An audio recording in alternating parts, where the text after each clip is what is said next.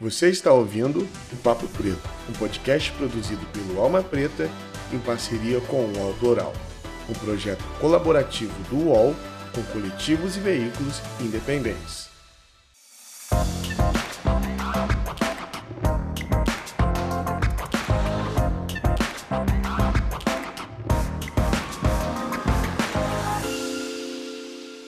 Salve, salve galera! Bom dia, boa tarde ou boa noite. Sejam todos muito bem-vindos aqui no nosso Papo Preto. Meu nome é Iago Rodrigues e eu sou produtor audiovisual no Alma Preta Jornalismo. E é sempre um prazer receber vocês aqui. Hoje nós temos uma convidada super especial. Daqui a pouco eu vou pedir para ela se apresentar. Mas antes de nós começarmos, eu gostaria de falar da importância de você apoiar esse podcast do Alma Preta Jornalismo, Papo Preto, pois nós somos uma agência de jornalismo independente. O que é uma agência de jornalismo independente? Nós sobrevivemos através da tua ajuda, de você que está aí do outro lado ouvindo a gente. Então é muito importante nós termos esse apoio e uma novidade, você apoiando o nosso podcast Alma Preta através lá do nosso site, você entra para o nosso grupo de membros e lá você vai ter uma interação melhor com a gente, você também tem acesso a matérias exclusivas, além de todo mês fazendo um sorteio para que o participante venha aqui com a gente na, nessa conversa no Papo Preto. Então, se você ainda não conhece, vai lá no nosso site, conheça o nosso trabalho, que é muito importante. E agora, eu queria agradecer, Anne, muito obrigado por aceitar o nosso convite de estar aqui conversando com a gente.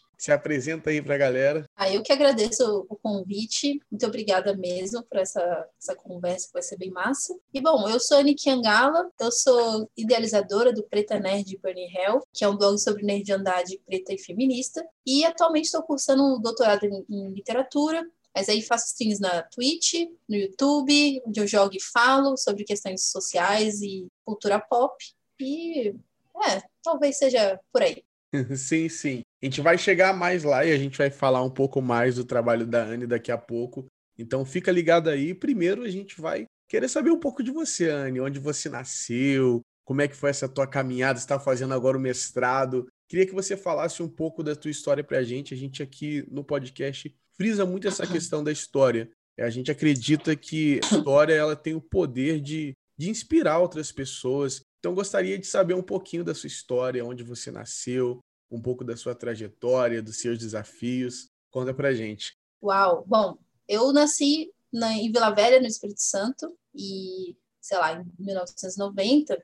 E assim, uma, eu falo 1990 muito para dar essa dimensão histórica do tipo de experiência que eu tenho com a cultura pop, né? Assim, para localizar ali o um momento em que essas discussões que a gente tem atualmente sobre é, cultura pop e diversidade, por exemplo, isso meio que não existia, e não só não existia, como era um, uma, um limite, assim, de onde a gente podia ir, né? Então, os meus marcadores é, sociais, assim, tipo, esses marcadores diferentes de raça e classe, de raça, classe também, né? Mas raça, gênero e, e classe, eles eram, é, com certeza, um ponto que, que fazia com que a minha experiência de formação, assim, fosse extremamente desconfortável, assim, porque eram muitos os espaços os quais eu não conseguia me conectar ou quando eu não conseguia me enxergar ou ver pessoas como eu, assim, né? Então, tudo era muito esquisito. Sim. E aí, essa sensação de desconforto, ela meio que também está relacionada à maneira como socializava. Então, assim, é uma coisa que a galera nerd fala muito, né, as mulheres especialmente, é sobre a síndrome de Smurfette. Tá Sim. Tá ligada? Uhum. Tá ligado? Então, geralmente é isso, né? A gente cresce como, como garotas nerds, como pessoas que são aquele unicórnio, assim, aquela coisa muito diferente e tal, e a gente se acostuma a viver dentro desses parâmetros que às vezes não são muito legais também para a gente mesmo, né? Então, todo essa, esse interesse pela cultura pop, que, enfim,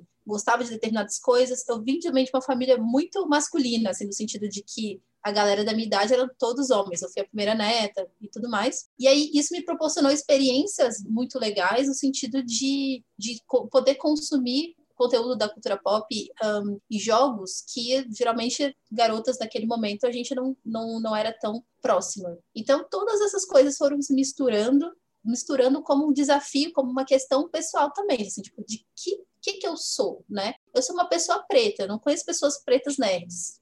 Faz uhum. sentido essa, experiência, faz sentido esse, essa história. Só que eu nunca consegui me desvincular, porque aquilo era absolutamente viciante para mim, jogar muitas horas, era tudo muito profundo para mim. E a maneira como eu, consumia isso, eu já percebia desde a minha, do meu contato com meus primos que era um tanto diferente da deles. Assim. Eu já percebia que, por exemplo, mesmo meus primos sendo negros, quando a gente ia brincar de qualquer personagem, por exemplo, para ele estava tudo bem ser qualquer homem dentro daquele espectro de personagens, mas para mim era muito custoso olhar aquelas personagens femininas e me identificar com elas. Então, esses pontos, assim, que já eram é, reflexões que não eram tão elaboradas, elas contribuem muito para o que eu faço hoje. Então, tipo, no momento em que eu comecei a estudar na universidade, na graduação, sobre gênero, sobre é, gênero Você fez né? graduação né? em que mesmo? A sua graduação foi em? Eu fiz letras portuguesas. Uhum. Mas aí, curiosamente, eu já fui descambando para os quadrinhos, né, para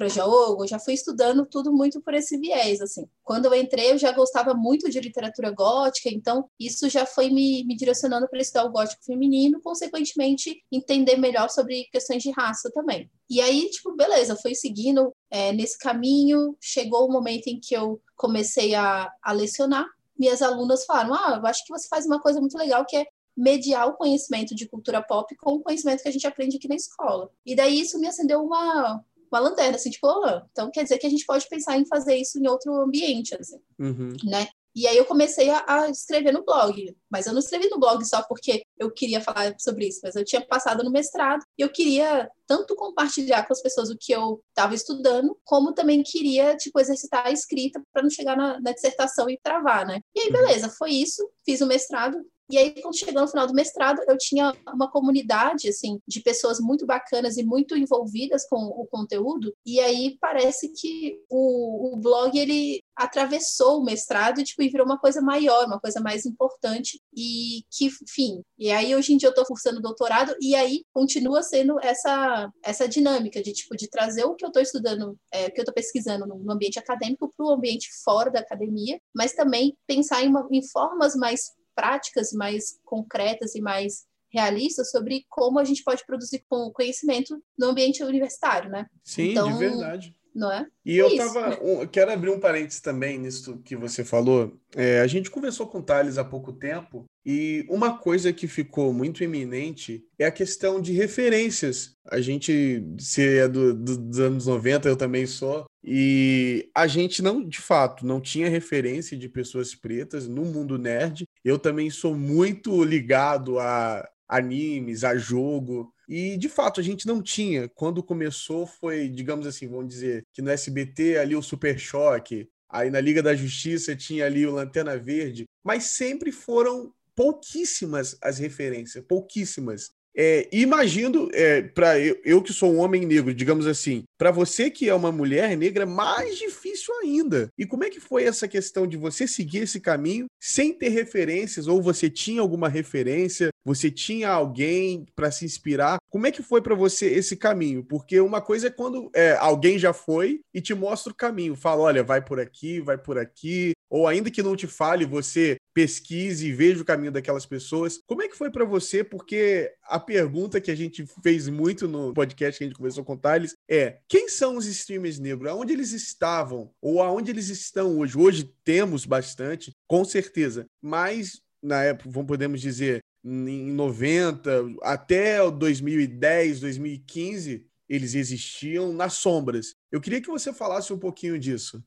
Nossa, essa é uma questão bem boa de pensar assim. Eu acho que tudo começa com aquele desconforto da vida mesmo, assim, acho que o desconforto da vida ele vira uma questão teórica e como é que eu estruturei isso? Eu comecei a perceber através desse desconforto que havia uma ou outra personagem. Então começou pensando mesmo. Nossa, tem aqui a tempestade. Nossa, tem aqui esse personagem, enfim. Mas a maioria deles, é, quando são marcados por raça, eles não são marcados por gênero é, feminino ou outros que não sejam o masculino, né? Sim. Cis, cisgênero, sobretudo. Então, eu comecei muito com esse rolê de pensar, assim. E aí, lá pra frente, eu acho que uma coisa que, que me direcionou muito foi o fato de vir de uma família de esquerda, de uma família é, que, que o feminismo também fazia parte da, da maneira como eu fui educada. Então, eu tinha uma referência muito forte dentro de casa, minha tia, que é pesquisadora, que é professora universitária, então ela, para mim, sempre foi uma, uma figura que, tipo assim, a gente precisa falar sobre as coisas, a gente precisa,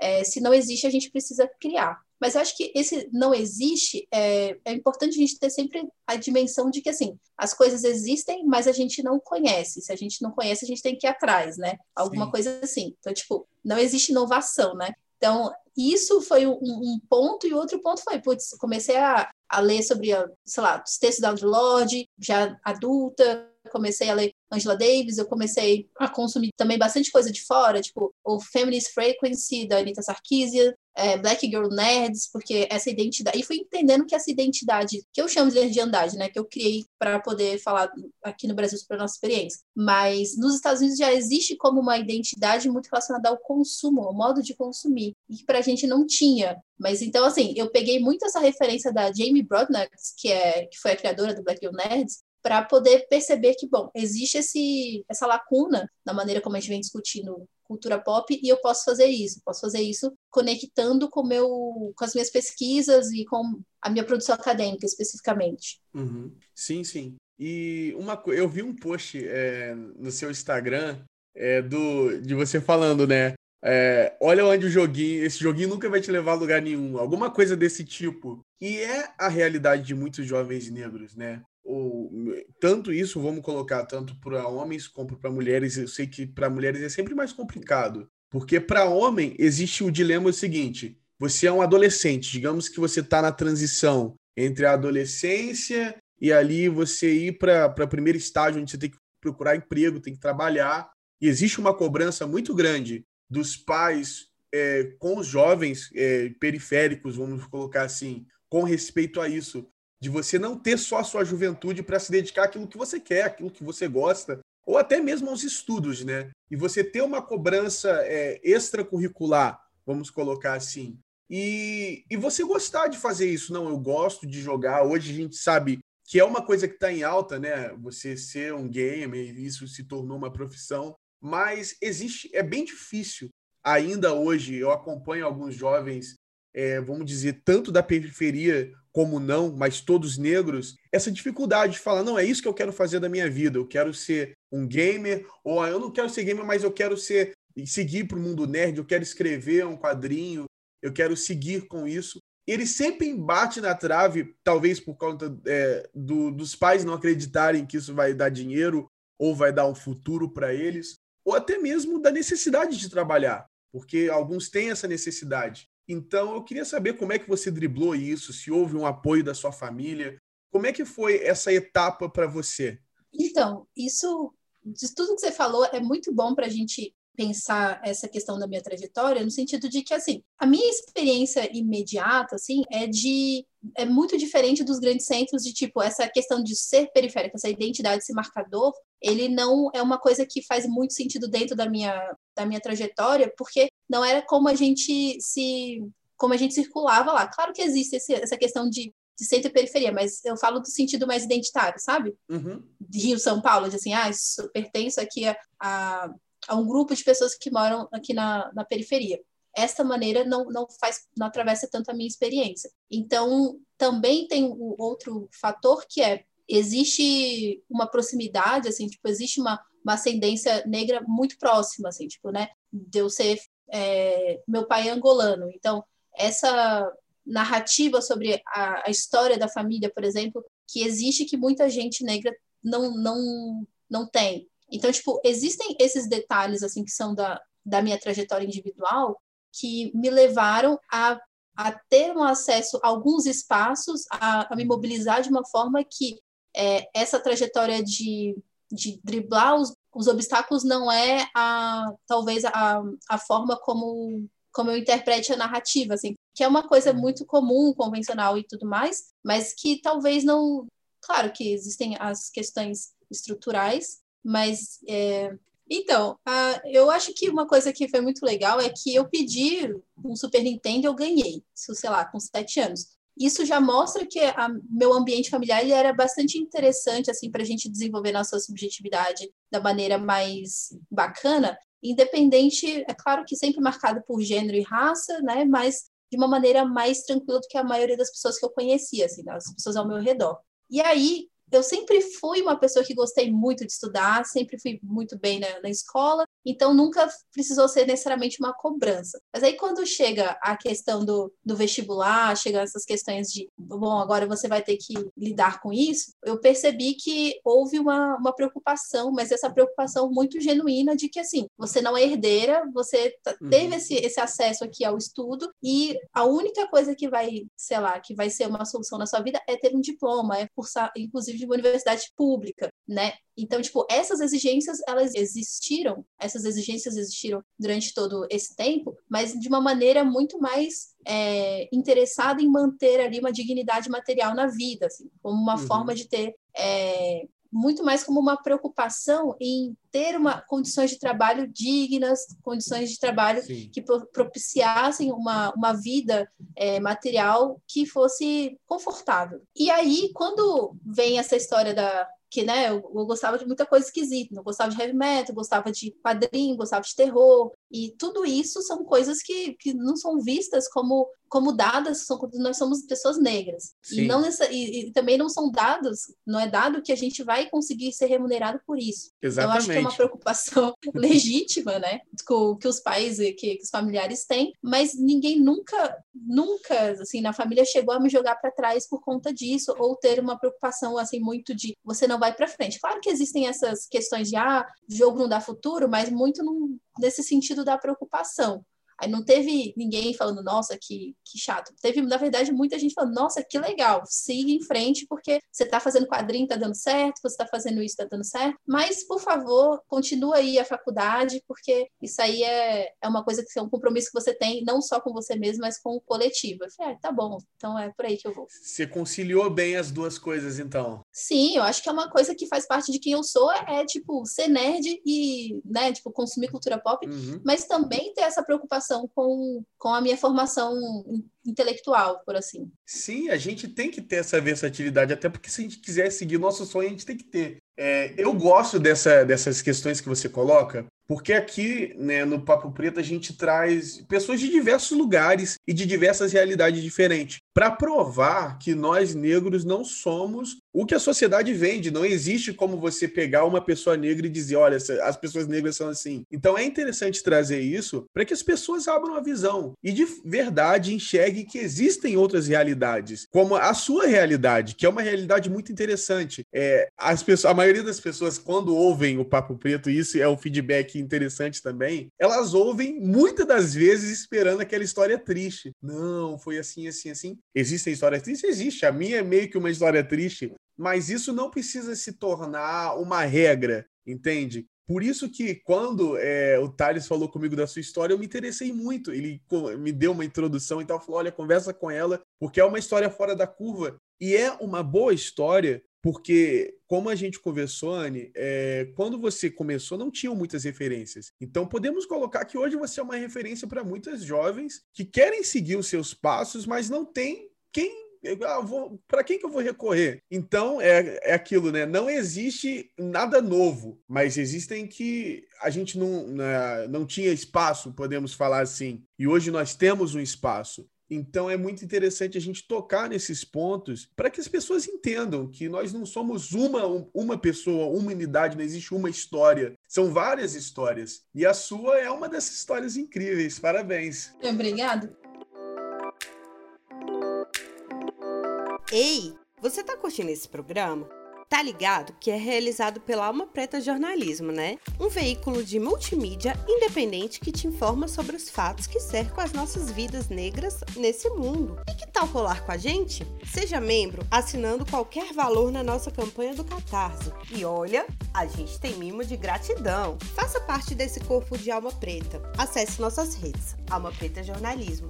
E é sempre bom também a gente ter essa ideia de que quando a gente está falando de histórias, a gente está falando de um ponto de vista, a gente está falando de uma certa curadoria, né? Então, tipo, se eu, você vai me, me contar a sua história, você pode pensar na, nos aspectos que são tristes, os aspectos que são positivos, os aspectos que fizeram você sair de, da curva e estar tá aqui, né, sendo host de um, de um programa como esse. Enfim, eu também gosto de pensar em como que a gente, como sujeito, né, nós sendo pessoas negras, a gente pode também pensar a nossa história a partir do nosso ponto de vista, da nossa própria edição, né? Sim. Também tem um pouco disso, porque assim, putz, que pessoa preta não sofreu. Por mais que você esteja ali numa condição mais confortável, né?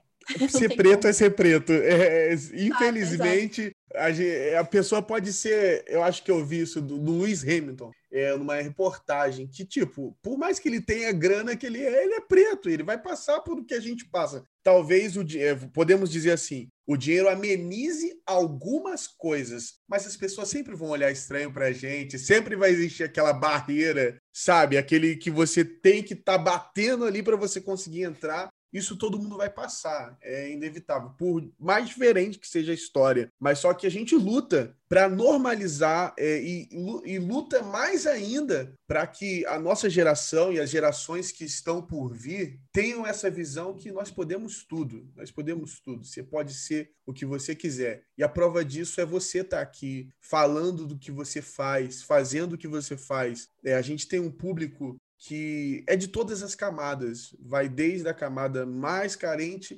até as classes sociais mais altas, e são todas pessoas negras ou não, mas é importante a gente frisar muito isso. É, você, jovem negro ou pessoa negra, você pode chegar onde você quiser. O exemplo disso é a Anne, sou eu, talvez você tenha na sua família. Basta você querer, né? Você lutar, você fazer por onde. Não querendo dar uma aqui de coaching, mas as histórias são exemplos vivos. Yane, conta de hoje um pouco do seu trabalho, que você faz, onde as pessoas podem encontrar seu trabalho, como ele funciona, que eu acho que a gente chegou num ponto importante para explorar, explorar um pouco disso. Então, o Preto e Nerd é, tem um blog, então vocês podem encontrar a gente no www.pretainerd.com.br e lá a gente faz muita a, a, conversa a partir de análises que são ali é, atravessadas por uma bibliografia e tudo mais, que não, eu prometo que não é uma coisa chata, na verdade, é, tem a bibliografia, mas é muito mais para a gente sair desse parâmetro de que a cultura pop é sobre achismo, sobre teorias e sobre conspirações, né? A gente tem ali uma, uma busca por encontrar camadas mais profundas do que, que aquela, aquele produto né, da cultura pop está querendo dizer. Então a gente argumenta dentro dessa, dessa lógica. E isso também se estende para as nossas lives. A gente faz live jogando e falando toda semana. A gente tem o Jogo Fala.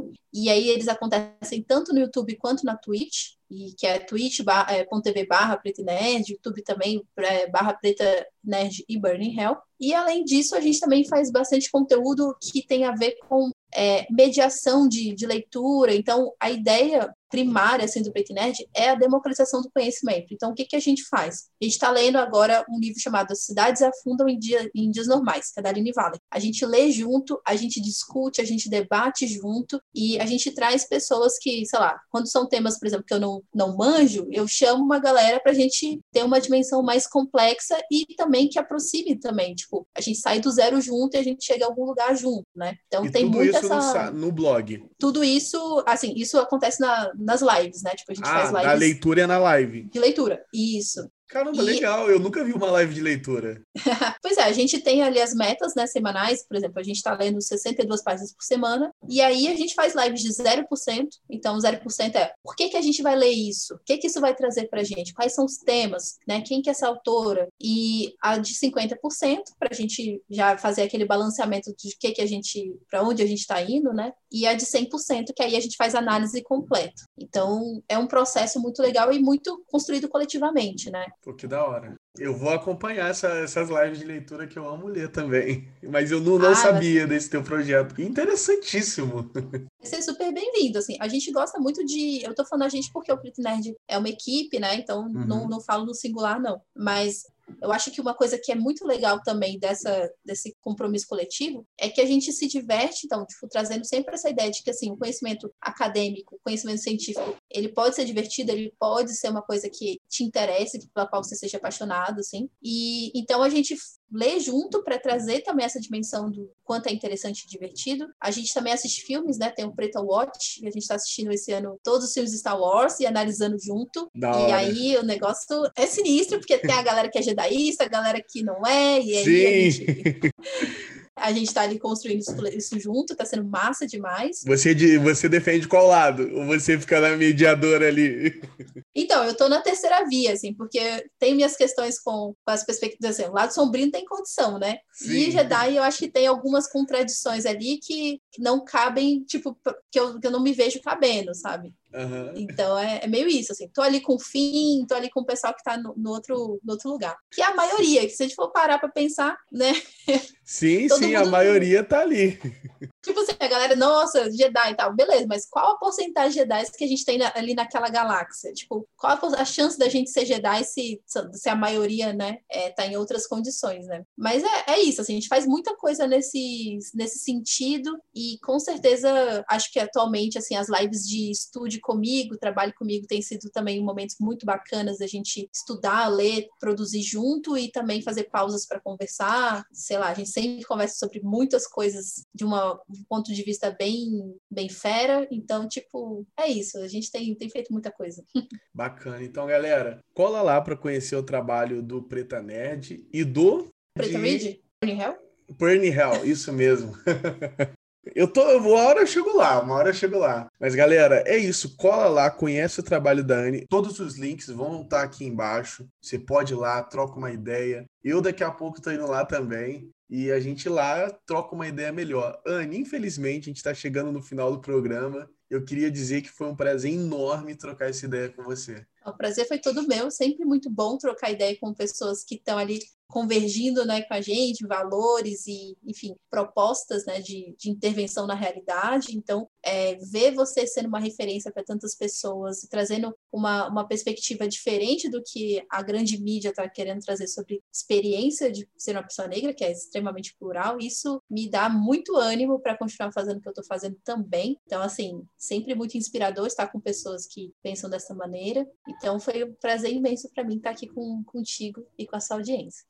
É isso, galera. Muito obrigado a você que chegou até aqui. Antes de nós irmos, vá lá no nosso site, conheça a nossa campanha de assinatura, que é importante para que nós continuemos fazendo esse trabalho. Obrigado, Anne. Obrigado, galera. E até o próximo Papo Preto. Valeu!